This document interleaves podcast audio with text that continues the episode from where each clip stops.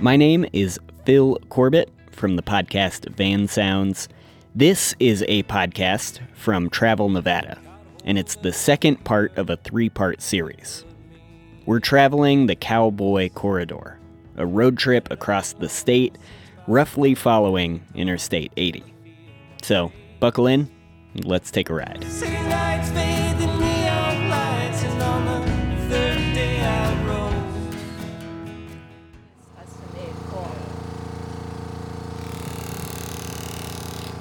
My name's John Wright. We're at JM Capriola Company. When we get to the shop, John Wright is upstairs working a piece of silver into the shape of Nevada.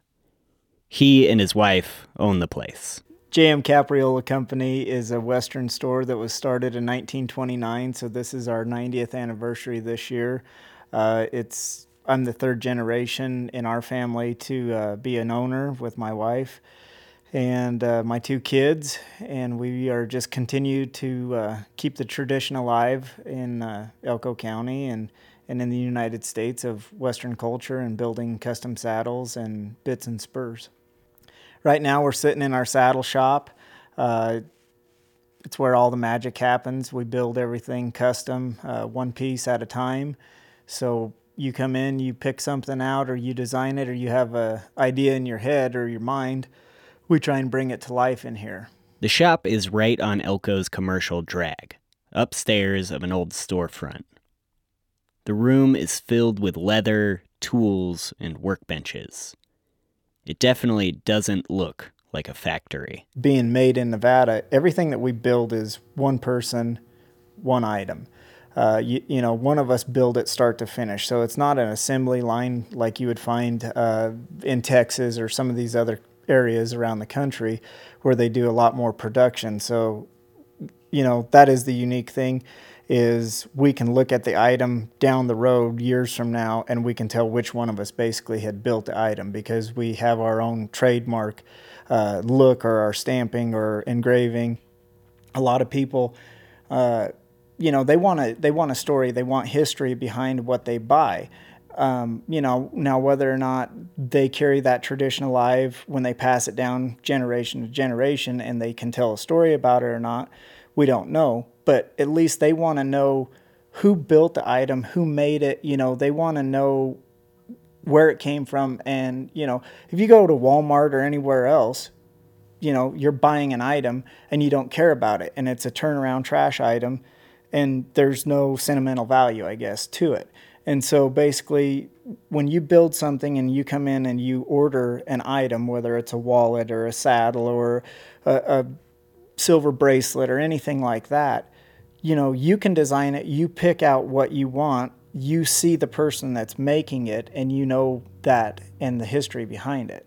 So i mean to go and online and order something from some big chain store or anything else you don't have any of that you don't have the nostalgia behind it and i think that that's one thing that at this point in our our uh, time that we are around that we're pretty blessed that people are actually following in the tradition of their grandparents. You know, grandparents bought quality, and uh, it's now kind of rolling back, and and hopefully we stay in that tradition. JM Capriola Company is big on tradition. They operate on the belief that there is wisdom and craft in the past. A craft that's too easily shed for convenience. that motto, um, you know, my dad is the one that came up with that, uh, Guardians of Tradition. And so for us, we don't want to change the way that we build anything or that anything is done. So we want to keep that tradition alive. We want to pass it down generation to generation and from cowboy to cowboy in in different generations or even if you're not a cowboy, if you're just a city person, but to keep that whole tradition alive, um, knowing that every item is built one piece at a time and that we're not ever going to sacrifice anything to keep that tradition alive. Um, you know, for us, tradition is a big thing. A few doors down from JM Capriola's is another place that honors cowboy history. Sydney and I duck in and meet Jan Peterson. I'm Jan Peterson. I'm the director of the Cowboy Arts and Gear Museum located in G.S. Garcia's saddle shop at 542 Commercial Street in Elko, Nevada. G.S. Garcia was an entrepreneur and famous saddle maker who had a shop in this exact storefront. The museum features historical cowboy gear. Our aim is to help showcase, preserve, and sustain the interest in the old cowboy ways, whether it is silver engraving or leather crafting, rawhide braiding, horsehair braiding, even cooking. Any of those old traditions that we all know here that are in our backyard, and we want to share them with anybody else who's interested. Whether you're an old time cowboy that knows everything, or someone who's never been exposed to it but thinks that could be pretty interesting to learn about. Why, why is it important to preserve these old traditions? Learning and preserving these old traditions is important that we learn our heritage and to know and appreciate our heritage helps us to value what we have now and look forward into the future of the potential of other things that are out there. And I- I'm just a big history geek, and I will admit it. Jan shows us around the museum and points out everything from handcrafted saddles to branding irons to group photos of Elko's old baseball team. And up against the east wall, there's a little cabinet with a metal horn coming out of the bottom. Another ranch item that is on display is from the Sistacha Ranch, was, was in the Lamoille Valley, south of Elko. And it's a Edison phonograph player from 1917. It has still the original needle running in it. It's non-electric, it's spring and gear driven. This was the most modern song of its time. She cranks a wheel on the side, and it starts to spin.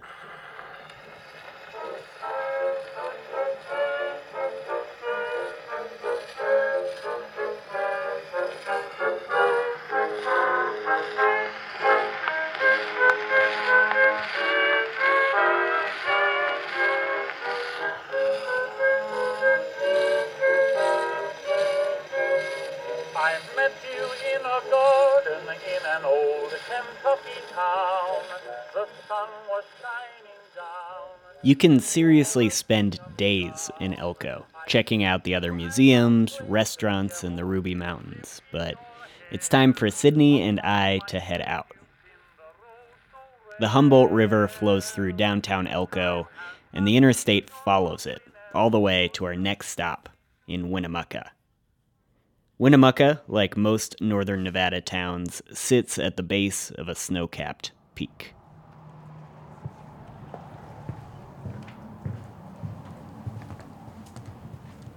So, Sydney, where are we right now? We're at Winnemucca's Buckaroo Hall of Fame. So, what are some of the things that are in here? Looks like a lot of history about people who lived and devoted their lives to ranching in northern Nevada. Lots of uh, cowboy boots, spurs, chaps, lots of different types of barbed wire that they used throughout the decades. And uh, what a sensory experience this is in here. I mean, it's sort of uh, the smells, lots of texture going on. Um, it's kind of overpowering in all the right ways. The Buckaroo Hall of Fame is a small exhibit in Winnemucca's convention center on the main drag. But the small space is filled with pictures of Great Basin buckaroos who were larger than life. And most of the pictures are in black and white. I can't believe that uh, in order to be inducted, you have to be 85 years of age or older. That's pretty wild. Yeah. Yeah, definitely no newbies in here. No, I mean, these guys were tough and still are tough. It's a, a brand of lifestyle that not a lot of people do anymore and it really does make sense how they're they've been been inducted into this hall of fame lots of hard work their entire lives The founder of the Buckaroo Hall of Fame is Carl Hammond.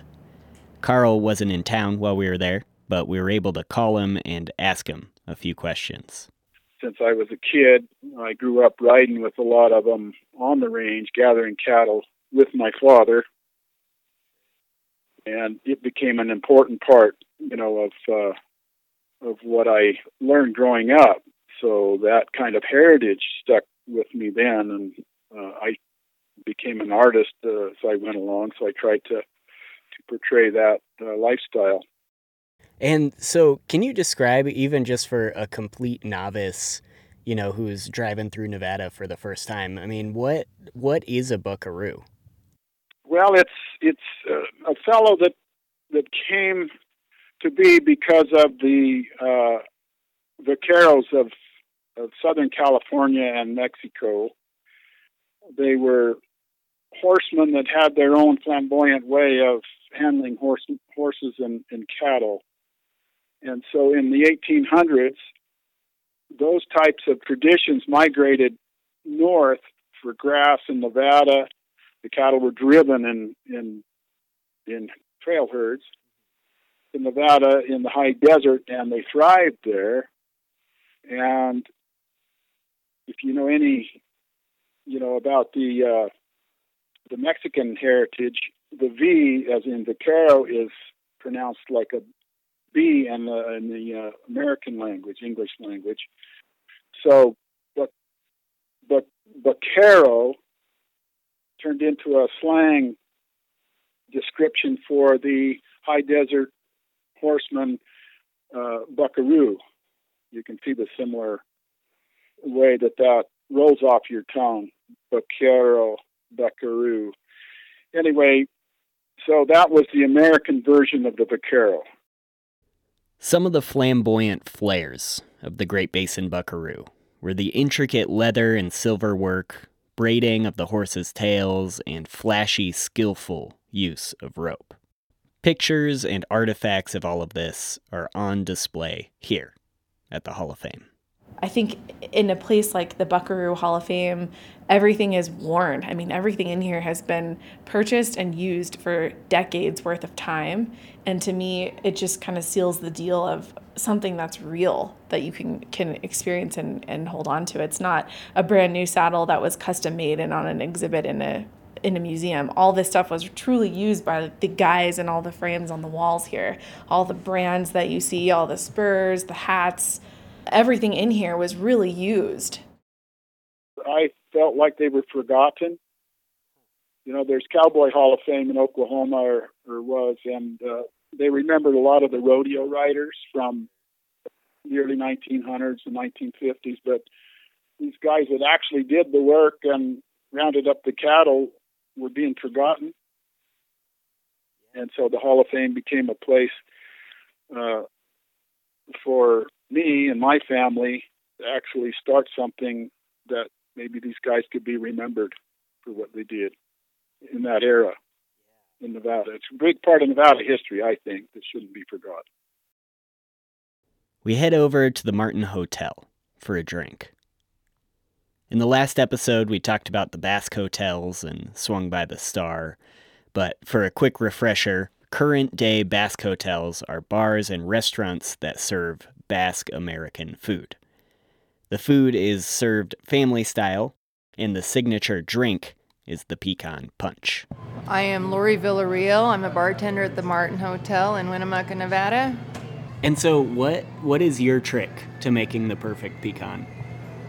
Oh gosh, I don't know. I've made so many of them. I've been here since 2004, so it's just it's made with love. And so, somebody who's never heard of a Picon before, what what does it taste like? it's kind of hard to describe. It's uh, it's well, it's derived. It's citrusy because it's derived from orange peels, and uh, it's unlike anything else you've ever tasted. So it's kind of hard to explain. You have to come down and taste one. Yeah, you have to experience it to understand it. Love is definitely the secret ingredient, but I don't know. We just have the right mixture that just seems to be. And the bartenders. I mean, no. But like in Elko, some people will come in and ask for an Elko Picon. That means no soda water in it. I have transformed a few people and tried let them had them try mine, and they like it better.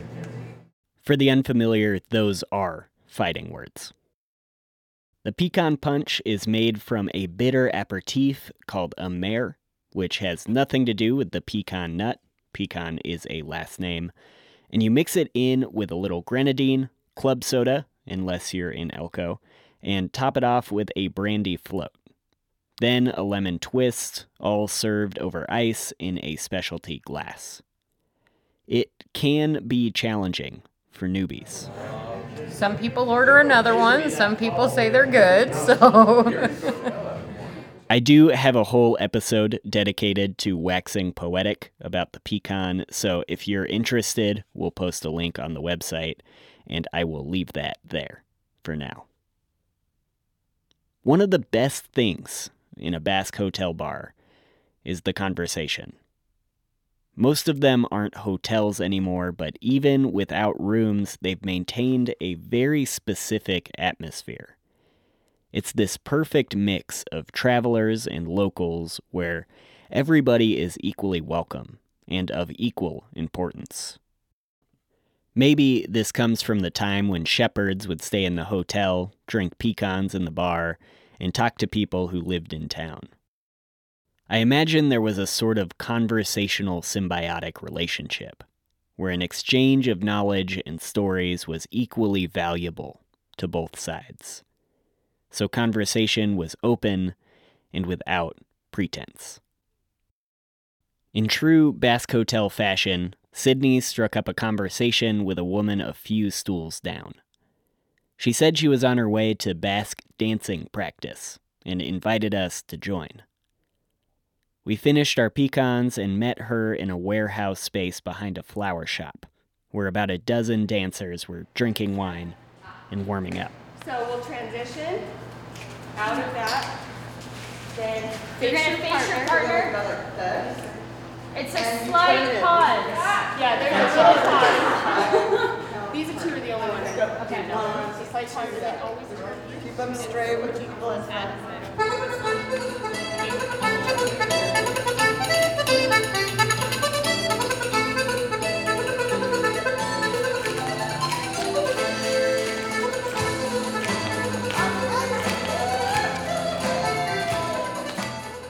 Hi, I'm Maureen McDonald. I'm the president of the Winnemucca Basque Club, Euskaldunak Danak Bat, and we're here in Winnemucca just finishing up a little adult Basque dancing practice.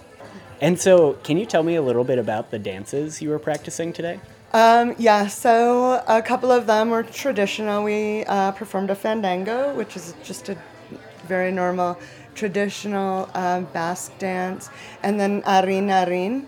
Uh, one of them is from the French side of the Pyrenees Mountains. Another one, the fandango, is from the Spanish side of the Pyrenees Mountains. So you have the French Basque and the Spanish Basque.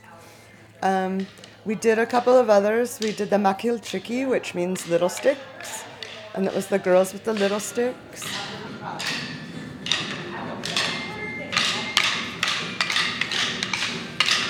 And we have a bunch of different dances that we do, but we're getting ready for our Basque Festival, which is next weekend. So those were the ones that we performed this evening.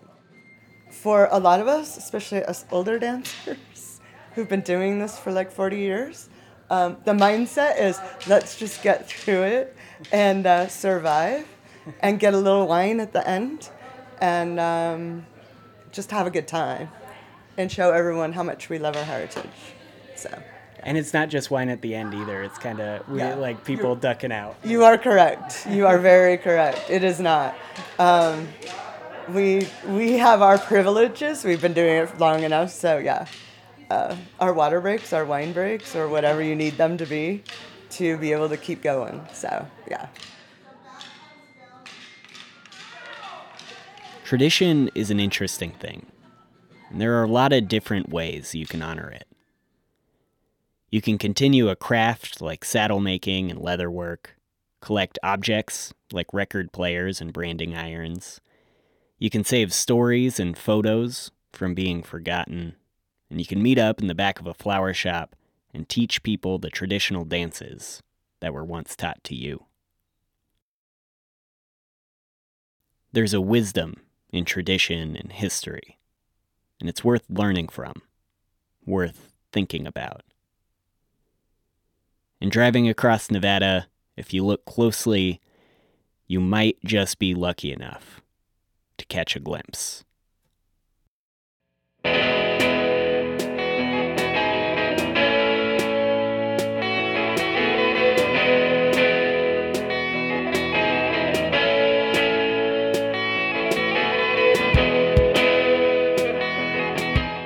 This podcast was produced by me, Phil Corbett, for Travel Nevada.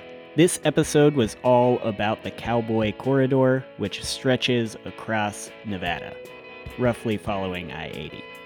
To learn more details about this trip and other Nevada road trips, check out travelnevada.com. The intro music in this episode is a song called Space Camp by Reno artist Buffalo Moses, and the outro is by People with Bodies. You could find me and my other work at vansounds.org or search Van Sounds wherever you're listening now. Thanks for tuning in, and see you in part two.